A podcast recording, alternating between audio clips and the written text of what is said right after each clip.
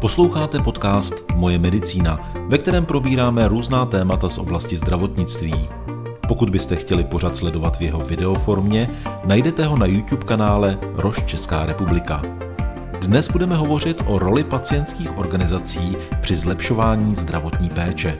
Od mikrofonu vás zdraví a příjemný poslech přeje Jiří Pešina. Mým hostem ve studiu je zakladatelka České asociace pro vzácná onemocnění, paní Anna Arlanesová. Vítejte. Dobrý den. Vy jste neuvěřitelná žena.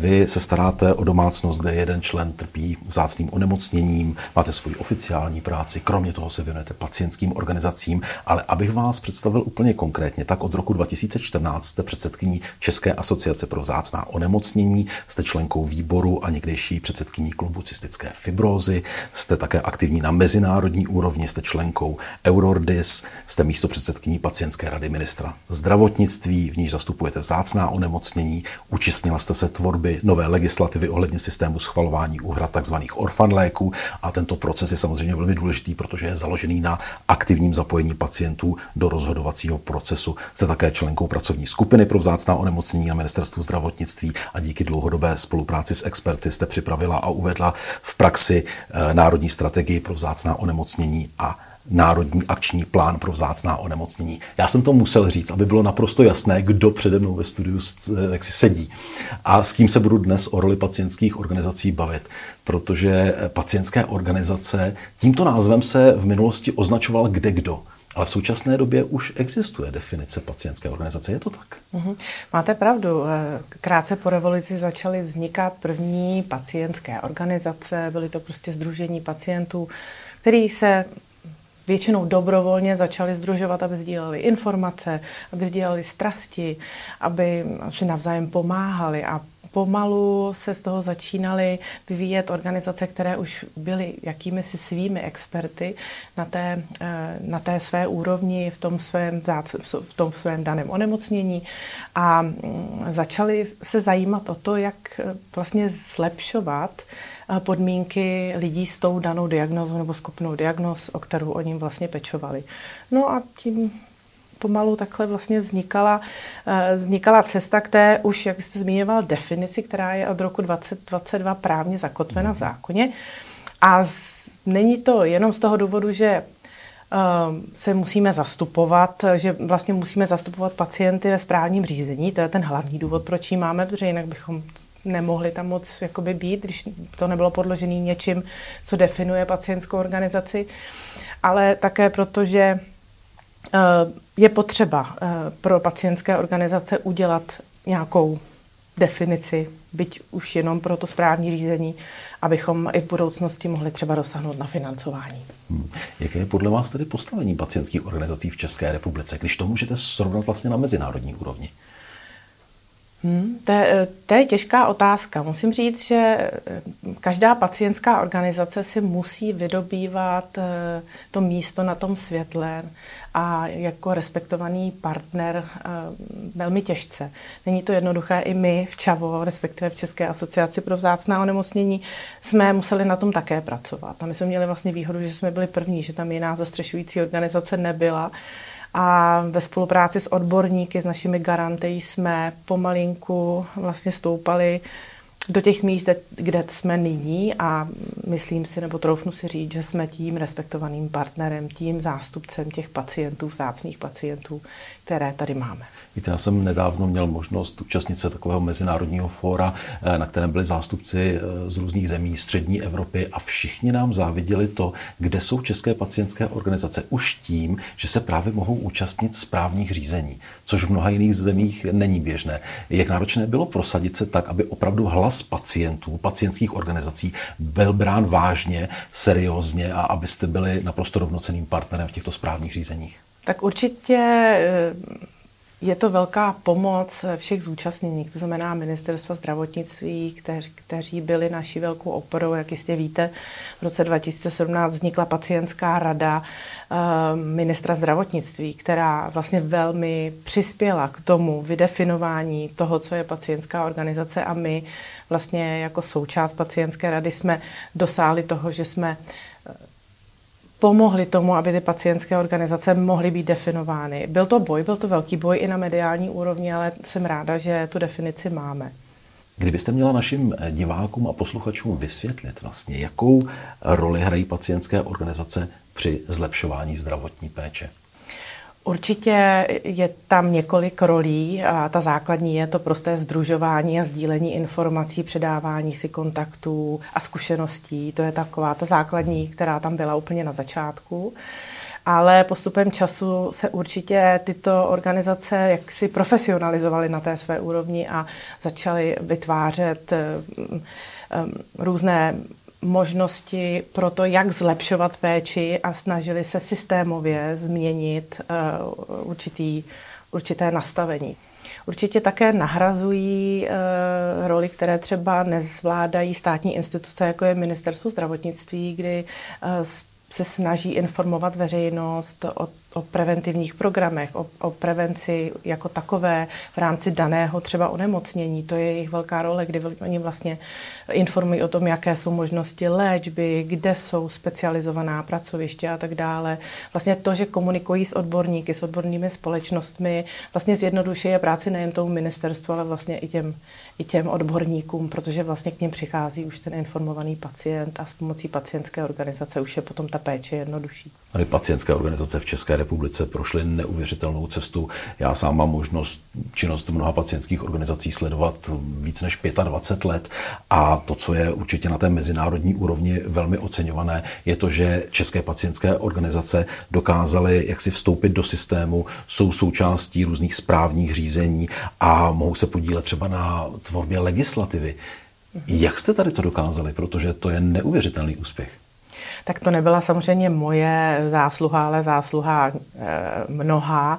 E, a bylo to tak, že tehdy byla e, před rokem 2017 velmi dobrá konstelace na ministerstvu zdravotnictví a díky jedné velmi důležité osobě vlastně vznikla pacientská rada ministerstva zdravotnictví. A co je na tom ještě důležitější, je, že vzniklo oddělení, které je součástí Eh, organizační hmm. struktury ministerstva, oddělení podpory práv pacientů, které poskytuje administrativní zaštítění této pacientské radě.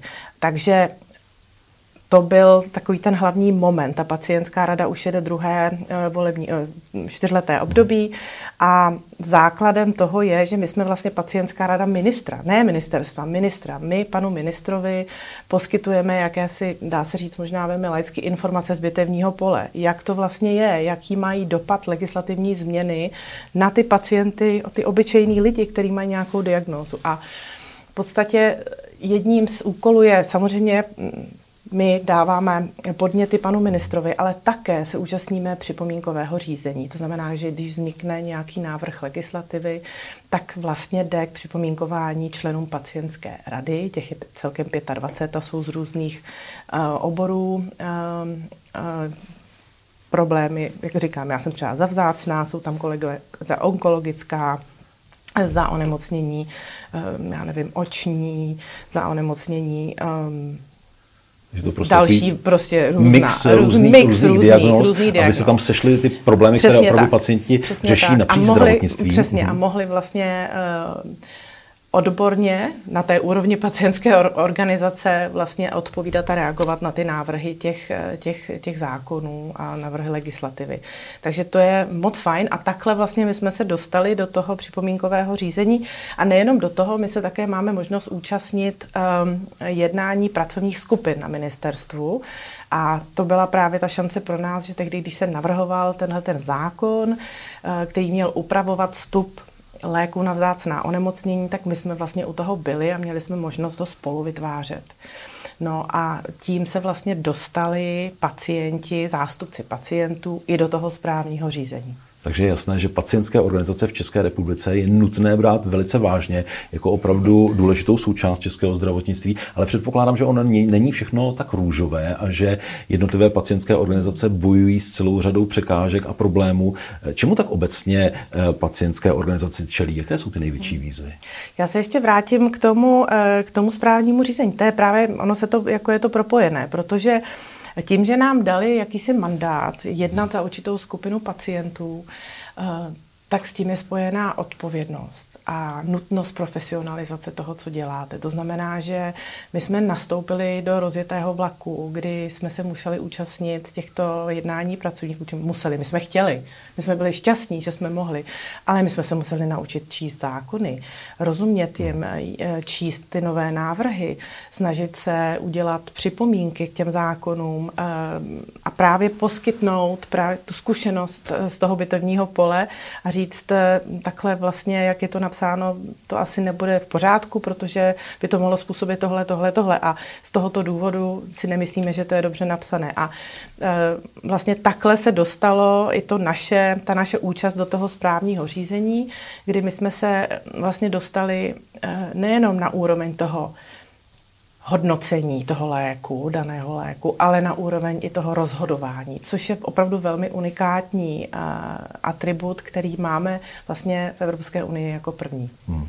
To, co říkáte, je samozřejmě velké penzum práce, času a jak je známo, tak eh, mnoho lidí pracuje v, v pacientských organizacích na dobrovolné bázi, mnoho z nich za minimální mzdu, někteří i zadarmo. Předpokládám, že problematika financování pacientských organizací je taky tím, co by chtělo do budoucna vyřešit, nebo se pletu? Ano, je to tak, eh, protože ono, jak jsem mi říkala na začátku, když eh, založíte pacientskou organizaci z čisté snahy pomoci ostatním, protože máte nějakou zkušenost s, to, s tím, co vlastně prožíváte, tak ono to za určitou dobu nestačí. Musíte v podstatě se tomu věnovat, aby to, aby to žilo, aby to fungovalo, aby to mělo nějaký smysl, tak se k tomu musíte věnovat, musíte se vzdělávat. A u toho vzdělávání bych teďka chvilku chtěla zůstat, protože společně se vznikem pacientské pacientské rady a možná vlastně to bylo ještě mnohem, mnohem dříve, vznikla Akademie pacientských organizací. Eh, byla to taková škola pro nás, pro zástupce pacientských organizací, která nás vzdělávala a doposud vzdělává těch základních věcech. Vemte si, jako kdybyste najednou začal řídit firmu. Opravdu to tak je, musíte mít své účetnictví, eh, musíte umět žádat o granty, musíte mít soft skills, jak se říká, umět jednat, umět dělat advokaci. Ta advokacie je vlastně nám, a to my jsme se vlastně učili za pochodu, eh, velmi, to učení se advokační práci nám velmi pomohlo v prosazení toho zákona, o kterém jsme mluvili eh, na samém začátku. Hmm. Takže tady to se všechno naučit, to vyžaduje jako Jaké, jaké předpoklady pro to, aby opravdu tady do toho člověk šel? Protože, jak jsem říkal na začátku, vy máte rodinu, vy máte práci a kromě toho máte pacientské organizace. A ono něco se učit skoro na plný časový úsek jako asi není úplně, úplně jednoduché. Já si to moc nedovedu představit. Ano, míříte, míříte na, na financování. Eh, jak jsem říkala, ze začátku je tam velký entuziasmus a snaha vlastně pomoci. Vidíte tam první eh, ovoce, které sklízíte, že jste pomohli eh, malé skupině lidí a chcete pomáhat dál.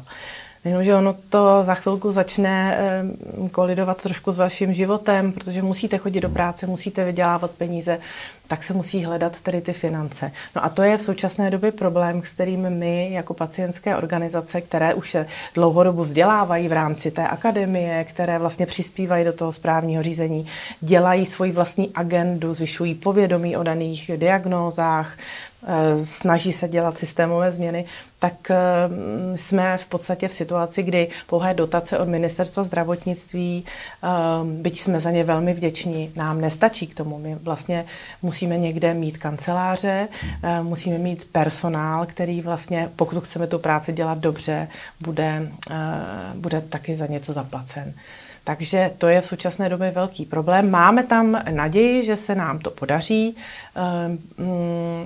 Teďka v, v novele zákona číslo 48 um, se tam jeví možnost, že bychom mohli uh, takovou podporu čerpat, tak nám držte palce. Hmm. Budeme doufat, že se to podaří. No určitě já držím palce, ale povězte mi, z jakých zdrojů tedy v současné době vůbec jste schopni fungovat a existovat? Hmm. Tak samozřejmě mnoho pacientských organizací má své osobní donory, um, kteří uh, právě třeba ze zkušenosti z vlastní tu organizaci podporují. Máme různé sbírky, Žádáme samozřejmě o dotace od různých, z různých zdrojů, takže... A ten ideální stav by měl vypadat jak? Jak byste si ho představoval, kdybyste mohla? Tak eh, to financování, to systémové financování, o kterém, o které my usilujeme na ministerstvu zdravotnictví, se jedná především o zajištění provozu pacientské organizace. To znamená ne na projekty, ale na tu provozní činnost, čistě na pronájem, na elektriku, na plyn, na mobily, jo, a možná na nějakou, na pracovní a na, samozřejmě na pracovní mm. sílu, koordinátora, ředitele. Každá organizace to má nějakým způsobem nastavené a aby mohla fungovat a byla, jak se říká, v klidu na ten další rok, tak bychom velmi rádi ocenili, kdyby, kdyby jsme takovouhle podporu mohli, mohli mít od toho státu. Tak. Já se ještě vrátím k tomu hlasu pacientských organizací, protože, jak jste říkala, před několika lety to bylo díky jedné konkrétní osobě, že se vám podařilo jak si vůbec vytvořit eh, radu ministra a eh, v současné době samozřejmě ta, ta rada funguje dál, ale kde je ten váš hlas v současné době nejvíce slyšet? Kdo je ten, kdo vám nejvíce naslouchá? Já doufám, že pan ministr, eh, který za námi zavítává na jednání pacientské rady a naslouchá našim radám, samozřejmě široká veřejnost. Všeobecně každá pacientská organizace eh, se snaží pomáhat nově diagnostikovaným nebo lidem s nějakou chronickou nemocí žít ten život lépe, aby ta kvalita byla lepší. To znamená, že my se snažíme, aby nás slyšela veřejnost, široká veřejnost, lanská, laická veřejnost. A v poslední době nebo u těch profesionalizovaných pacientských organizacích a doufám, že jich je valná většina, se komunikujeme velmi intenzivně s odbornými společnostmi a s odborníky, kteří se specializují na to dané vzácné onemocnění. Hmm. Já vás teď vymu trochu do vašich vod, to znamená do České asociace pro vzácná onemocnění, protože vzácná onemocnění jsou ve společnosti často velmi opomíjenou skupinou um, pacientů. Uh, co je úkolem České asociace pro vzácná onemocnění? Tak eh, my jsme zastřešující organizace jako jediná v České republice, která zastupuje pacientské organizace hm, pro vzácná onemocnění, ale také individuální eh, osoby s danými vzácnými diagnózami. A to z toho důvodu, že vzácných onemocnění máme více jak 6 tisíc. Dovedete si to představit. Um, podle statistiky by tady po České republice mělo chodit více než půl milionu lidí s nějakou vzácnou diagnózou, ať jsou diagnostikovány nebo ne. Tak teď si to vemte, že vám diagnostikují nějaké ultra vzácné onemocnění a vlastně nemáte tu svoji pacientskou organizaci. A my jsme se vlastně na samém začátku rozhodli, že budeme poskytovat tu pacientskou organizaci vlastně těmto individuálním členům, těm lidem, kteří opravdu jsou u nás v České zemi třeba jenom dva, tři, opravdu jenom hrstka a který potřebují uh, tu podporu a potřebují tu svoji pacientskou organizaci a to Čavo vlastně teďka dělá. Takže je to organizace, která združuje mnoho pacientů mm-hmm. s různými onemocněními ano. a vlastně tím, že jste je dali pod jednu střechu, tak jste jim dali i tu moc a sílu. Je to tak? Dá se to tak říct, přesně. Protože tak. pak už, když hovoříme o půl milionu mm. pacientů, tak už je to tedy jako pořádná mm. skupina. Eh, čeho si nejvíce ceníte vlastně od doby, kdy jste eh, založila mm, Českou asociaci pro vzácná onemocnění a jdete s ní rok za rokem a, a máte spoustu projektů. Co bylo takovým tím milníkem, tím bodem, který říkáte, to se mi opravdu povedlo, no to jsem pyšná? Tak Určitě to nebude jeden, bude jich více, ale úplně ten na tom začátku my jsme měli velkou a máme velkou výhodu, že máme obrovskou podporu odborníků. My máme odborné garanty, kteří se věnují problematice vzácných onemocnění. Jsou to, jsou to obrovští srdcaři, obrovští bojovníci, věnují se této problematice opravdu ze srdce, mají to rádi a navzájem si opravdu velmi vycházíme stříz. Takže to je vlastně takový štěstí, který máme a jsme za to moc vděční. No a e, náš tým v Čavu je taky velmi semknutý a myslím si, že bez nich bychom to nedotáhli tak daleko, jako jsme to dotáhli do posud. No a samozřejmě musím zde e, uvíst i ty samotné členy, protože to jsou úžasní lidé, kteří mají ten zápal pro tu věc, snažit se to tady jakoby změnit a, a udělat ten život pro lidi se vzácnýma chorobama a jejich rodiny jednodušší a snažší, protože a to mnoho lidí také neví, jenom na hrstku těchto onemocnění existuje efektivní lék.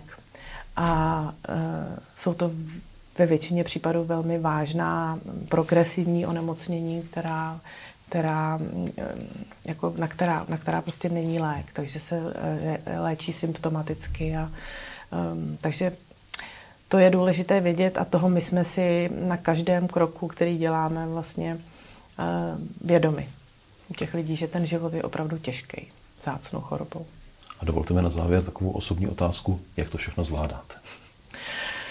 No, zatím zvládám, ale eh, budeme muset asi přistupovat k takovým ehm, možná rozdělováním práce teďka v budoucnosti, protože opravdu s tou agendou eh, na ministerstvu a ze vším tím se, se, se, se práce nabaluje a my máme obavu, že bychom taky nemuseli dělat tu práci tak kvalitně, takže teďka pracujeme na tom, abychom, abychom rozšířili týmy, abychom se snažili práci stále dělat kvalitně. Teď jste mi odpověděla za čavo, ale mě by zajímalo, jak vy jako Anna Arlanesová zvládáte všechno to, o čem jste hovořila, to znamená takovou to opravdu denodenní práci, eh, péči o Českou asociaci pro vzácná onemocnění, vaši práci, rodinu. Hmm.